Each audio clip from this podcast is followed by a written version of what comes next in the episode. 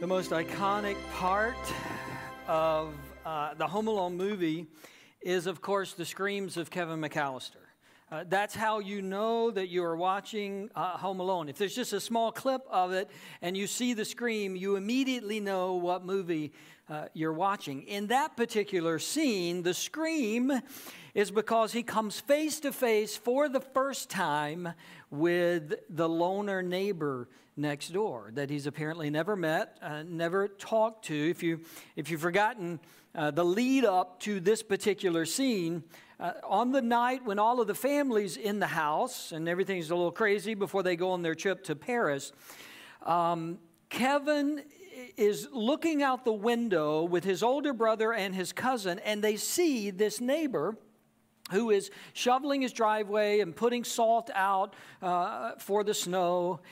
And Kevin's older brother tells him this horrible story about this man, these terrible things that he did in his past, and painted him basically as this cruel, mysterious monster that uh, Kevin should stay completely away from, or bad things are going to happen. I'll spare you the details. Most of you have seen the movie, so uh, you know what he told him. And so Kevin has in his mind all of these horrible impressions of this older man. Now, if you've seen the movie, you know by the end of the movie, we find out none of that is true. That actually the guy is a kind, gracious, caring, older gentleman who just happens to live next door to Kevin. And, and, and uh, he has some secrets, but no more secrets than any of the rest of us have about his past. And truth be known, he is himself alone this Christmas. He is dealing himself with some race, relational disconnections as well. He's carrying his own hurts and his own burdens. But in Kevin's mind, he doesn't see any of that. He doesn't know any of that. Uh, he only sees this person as someone to stay away from, which brings up a, a, an important thought. I, I, think we should consider around this idea of, of not being alone. And it's this when we're lonely, it can be difficult to see the lonely in other people when we're dealing with our, our own set of loneliness, we talked about several kinds of loneliness last uh, Sunday when, when we introduced this series. When we're feeling that sense of being disconnected or being left out or being overlooked or unseen, it can be difficult for us to recognize that in other people, right? Here are two people in the scene. Here are two people who meet face to face who both are struggling with isolation struggling with being alone, but Kevin can't see that in this other person. In reality, this could have been a very helpful relationship for Kevin. This could have been uh, a very meaningful relationship for Kevin. He could have found security in this relationship, but he's too afraid of the other person. He's not able to look beyond his preconceived ideas, what he's already decided about this other person. We, we talked about it a little bit last week that when you are alone, when you feel a sense of loneliness, whatever degree that is, it can be difficult to reach out and connect to someone else, right? You, you feel burdened by or, or even embarrassed by your sense of loneliness and so it's very difficult to reach out to someone else and it's certainly it's very difficult to try to help someone else. But it's possible that god wants to use the lonely in someone else to help the lonely in you. It's, it's very possible that god's brought people into your life that if you just extended yourself a little bit it, they would be part of the solution for the disconnect that you feel. Instead, we often run away from those relationships, right? We often run away from strangers. You've ever run away from somebody like Kevin did? Maybe a stranger that you didn't know, but you had some preconceived ideas by. Some of you um, you don't even think of strangers when you think of running away. You think of your own family, right? You think, I run away from people I know, not just people I don't know, and I get it. Family can be difficult, right? Especially holiday season coming up, a lot of family gatherings, people traveling Too many people in one house at one time. Families can be difficult. The thing about families most of the time, though, is at least you know the crazy you're getting with your family. Like, it's a known crazy. It's a predictable. You've had experiences together. You've you, you kind of know what to expect versus people that you've never met. Um, like Kevin, we sometimes come to other people, we, we come to people that we don't know with preconceived ideas about who they are and what they think and what they mean and where they stand and uh, how they're going to react. We, we, we, sort of prejudge relationships before we actually have a chance for those relationships to grow. And, and it, of course, it doesn't just happen with strangers, it does happen with family sometimes.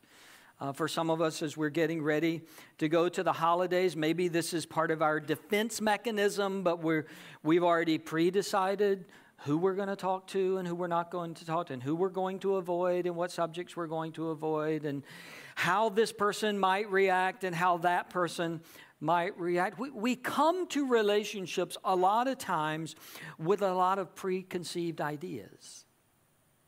We also live in a time when people seemingly easily and quickly just cut relationships off.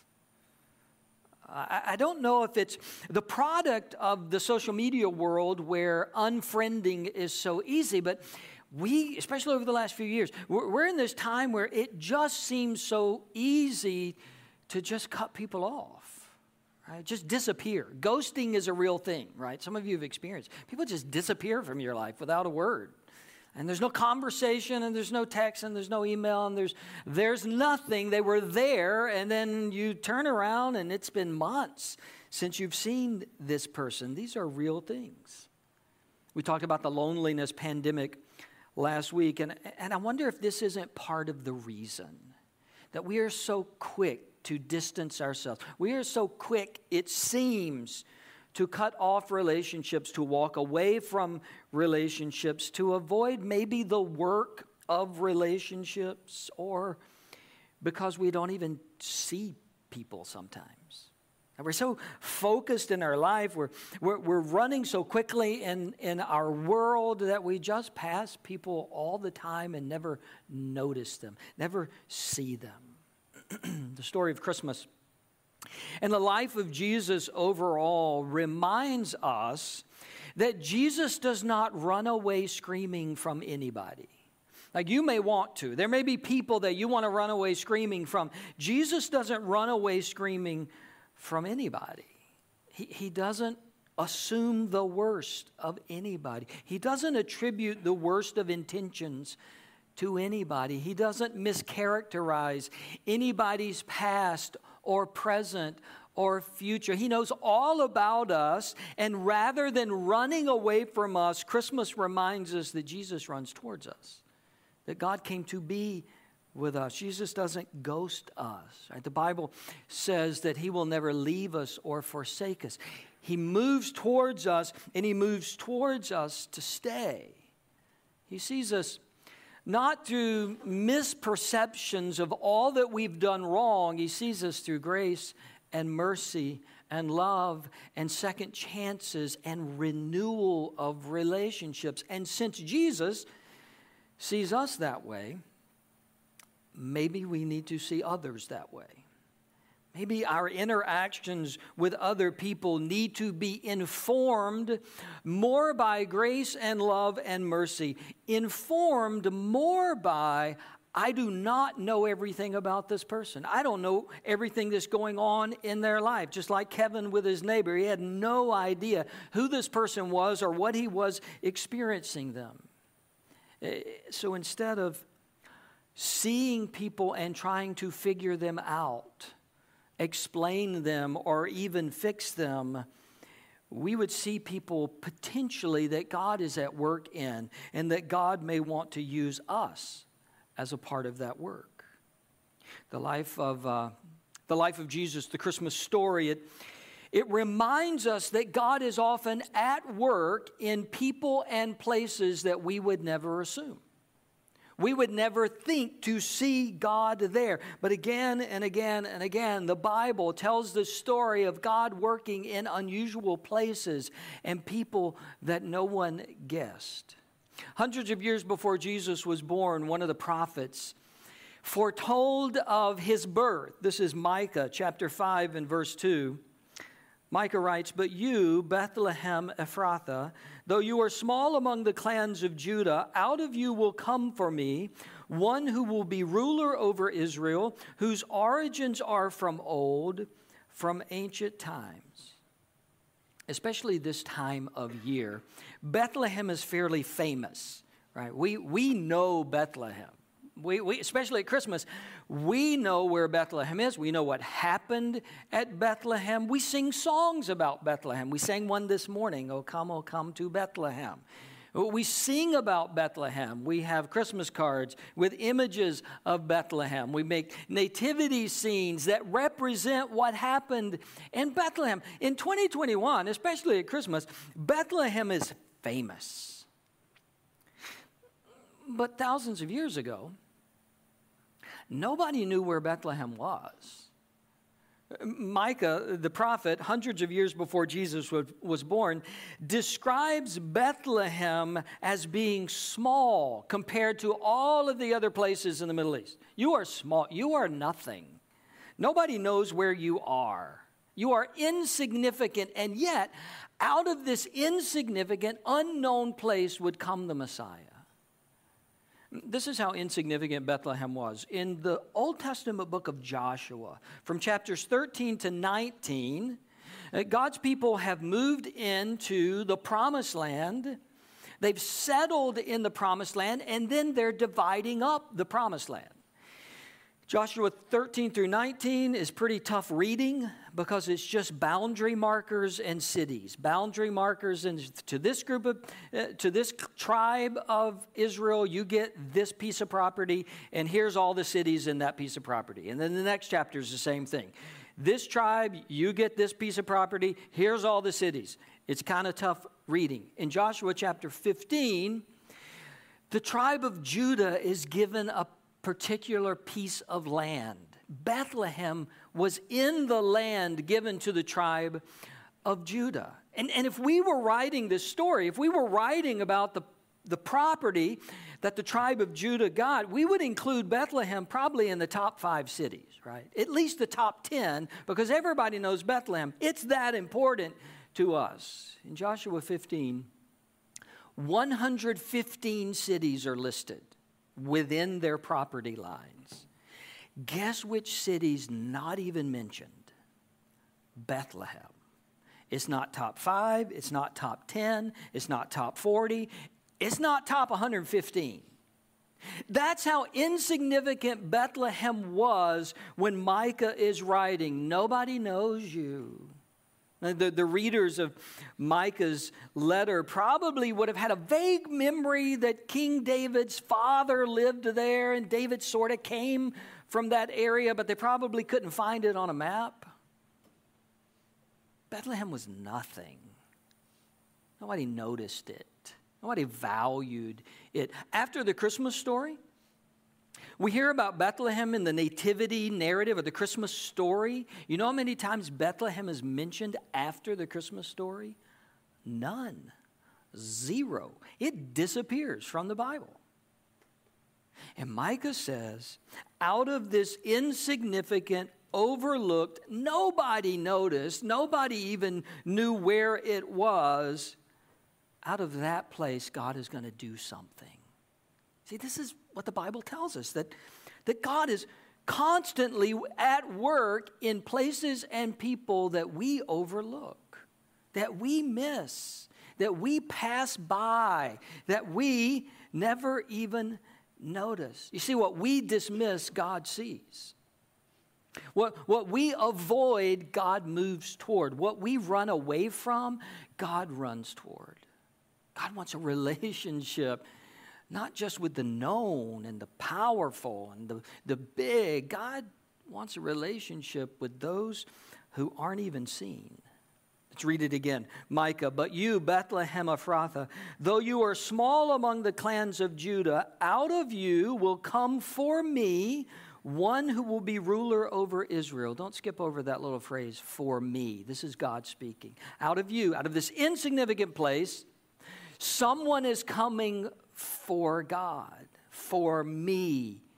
God said, This is my plan. I'm doing something in places that you don't even see or notice. God uses that same language when David is anointed king. He sends Samuel to anoint David to be the next king in 1 Samuel 16. And this is part of Samuel's instructions. You are to anoint for me the one I indicate. It was God's way of saying, This is my plan. The people chose Saul. I'm choosing somebody. And that king was not going to be perfect.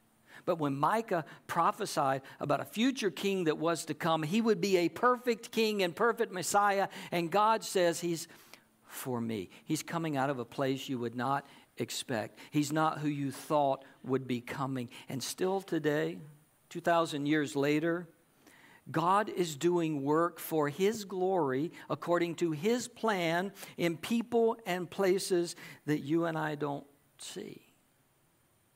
It's one of the things we notice over and over again about Jesus' ministry. It was one of the most frustrating things for the disciples because the disciples always wanted to get from point A to point B. They wanted to get from this city to that city as quickly as possible, and Jesus kept stopping to talk to people.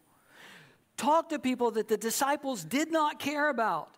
Talk to people that the disciples did not think he should be talking about they grew so frustrated with Jesus talking to insignificant people, and yet Jesus kept doing it his whole life. John chapter 4, they go into town to buy groceries. When they come back out, Jesus is talking with a woman in the middle of the day at a well, a scandalous woman. A woman who could only come to the well in the middle of the day because nobody else wanted to be there when she was there. And she didn't want to be there when anybody else was there because she was unnoticed and overlooked and dismissed. And Jesus is having a conversation.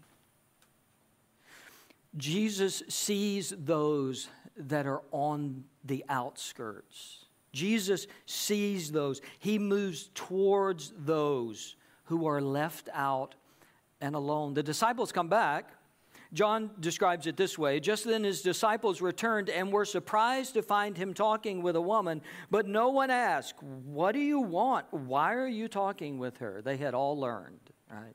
Just don't ask. I don't know why he's talking to her.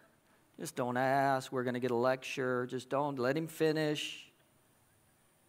This was their whole life. Jesus, why are we stopping for her? And Jesus, just like his birth, Jesus could have said, because out of small places that nobody else notices, I'm doing something for me. I'm working my plan. I'm working purposes in the lives of people you don't even notice. And he would stop for blind people and lame people. He would stop for deaf people and lepers. He would stop for a woman caught in adultery that everyone else had abandoned. He would stop for people that religious leaders wanted to use as an example. And he would say, No, this is for me, this person I care about. I'm doing something in their lives.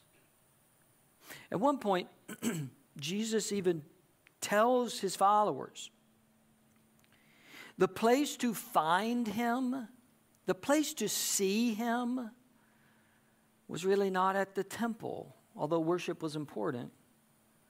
The place that you would encounter Jesus was not in the halls of government of that day, although that has a place.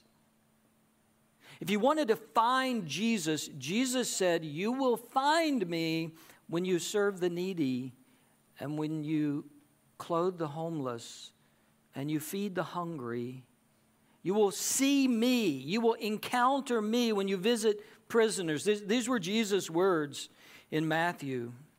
Then the king will say to those on his right, Come, you who are blessed by my Father, take your inheritance, the kingdom prepared for you since the creation of the world. For I was hungry, and you gave me something to eat. I was thirsty, you gave me something to drink. I was a stranger, you invited me in. I needed clothes, and you clothed me. I was sick, and you looked after me. I was in prison, and you came to visit me. Then the righteous will answer him, Lord, when did we see you hungry and feed you, or thirsty and give you something to drink? When did we see you a stranger and invite you in, or needing clothes and clothe you? When did we see you sick or in prison and go visit you? The king will reply, Truly I tell you, whatever you did for one of the least of these brothers and sisters of mine, you did for me.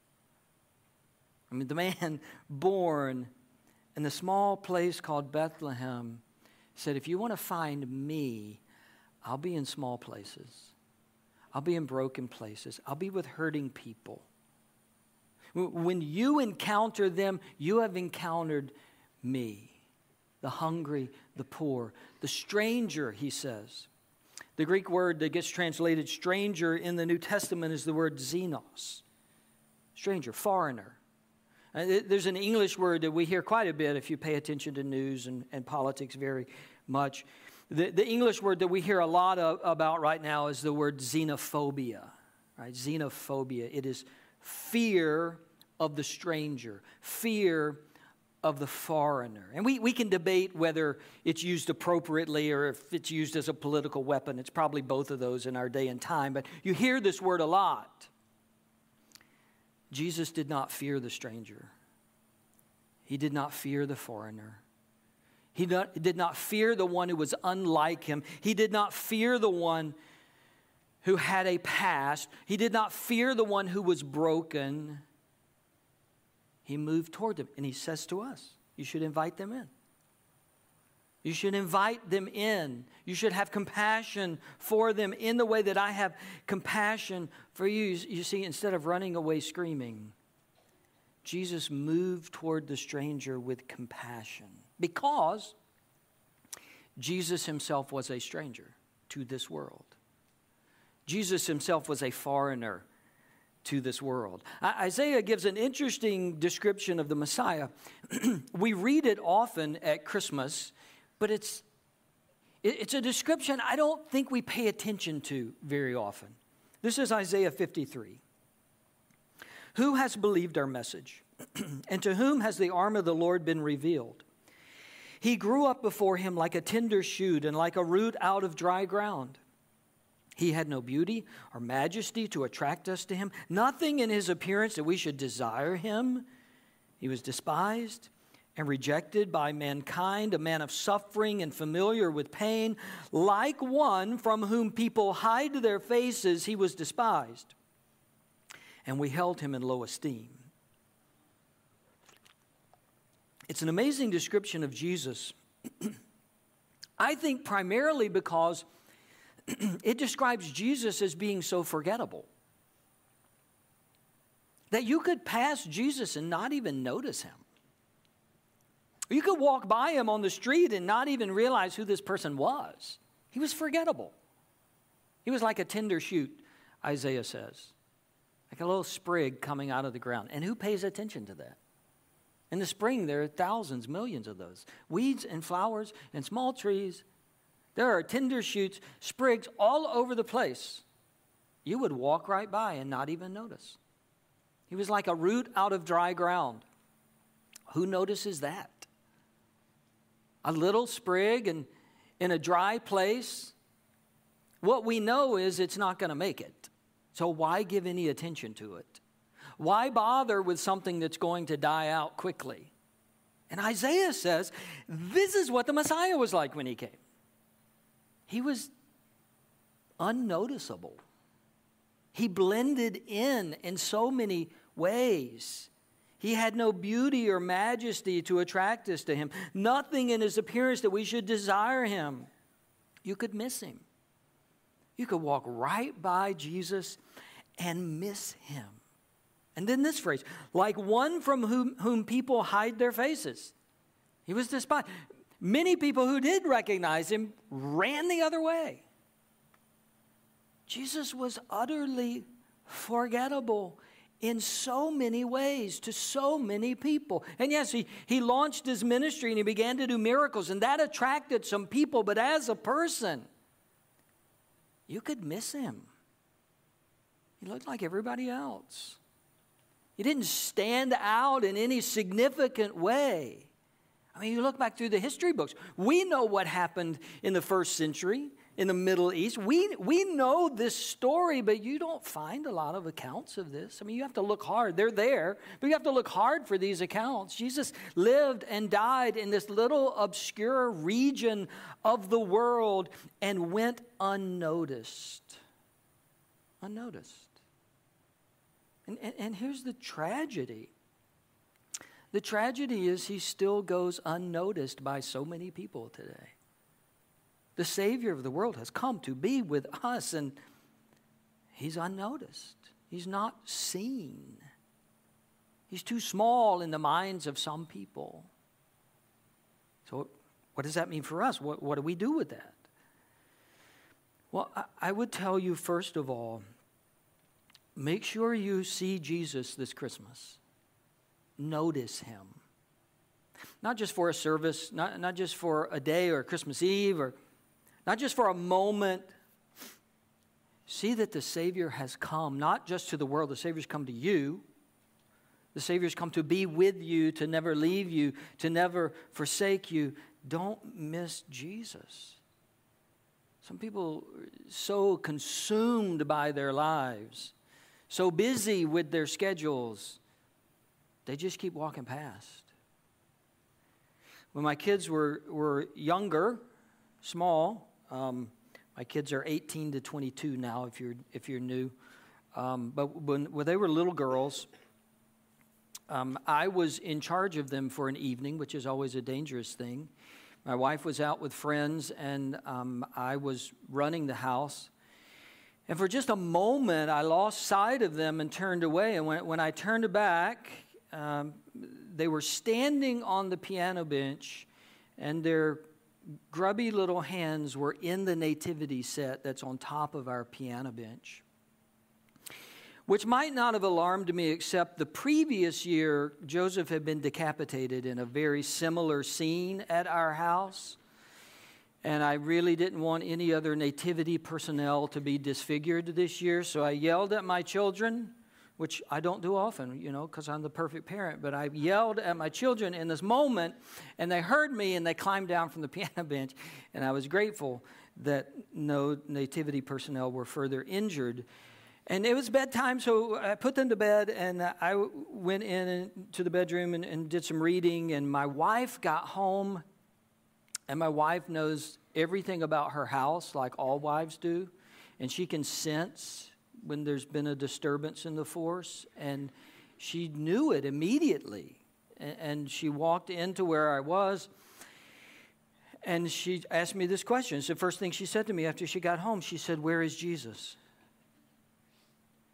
And I'm a pastor, so if you ask me where Jesus is, I said, Babe, Jesus is in our hearts.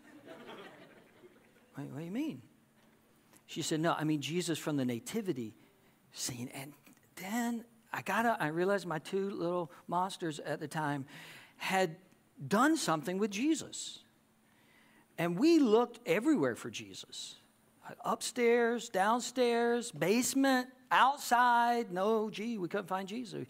Cushions out of the couches, under the dining room table. No Jesus. Day goes by, week goes by, two weeks goes by, Christmas Eve's coming, we don't have Jesus. We're praying, God help us find Jesus.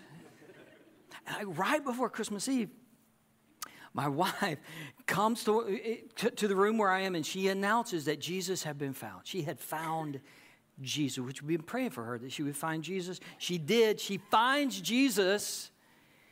And, and what happened was when the girls reached their hands into the nativity scene, they had pushed Jesus to the back. They didn't actually take Jesus out, they pushed him to the back behind some of the other figures, and he was there the whole time. We were just walking by him for a week looking for him. Trying to find him. We walk by him day after day after day, and Jesus is right there, and we don't see Jesus.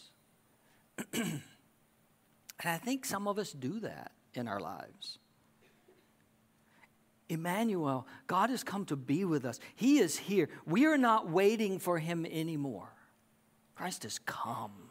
He has come. He is here. And, and I want to caution you as you're going through this season, as you're going about your life, that you don't keep walking past him. You don't keep overlooking him. You don't keep relegating him to the back so he won't intrude on your life. Jesus has come to be your Savior, your King, to be with you. So, the first thing I would say today is make sure you see Jesus this Christmas. Second thing I would say is if you feel like a stranger this Christmas, Jesus sees you. If you feel on the outside, Jesus knows what that's like, and he sees you. The Bible says that Christ was crucified outside the gate so that outsiders could know him. If you, if you feel unnoticed, if you feel disconnected, and all of us through these past few years, we've probably wrestled with some of that. If you feel isolated, if you feel ghosted by other people, I'm telling you, if you feel like a stranger, Jesus sees you. He knows you. He knows what it's like to be there, and He is drawn close to you. He wants to be invited into your life. He's the stranger that all of us need to invite into our lives. If that's you, He sees you. And thirdly, I, I want to encourage us to see Jesus at work in other people this Christmas. In the small places, in the people on the margins of our lives, the people that we would normally walk past, run away from, distance ourselves from, maybe there's a Bethlehem in their life. Maybe there's a small place in their life where Christ wants to come and he wants you to be a part of that.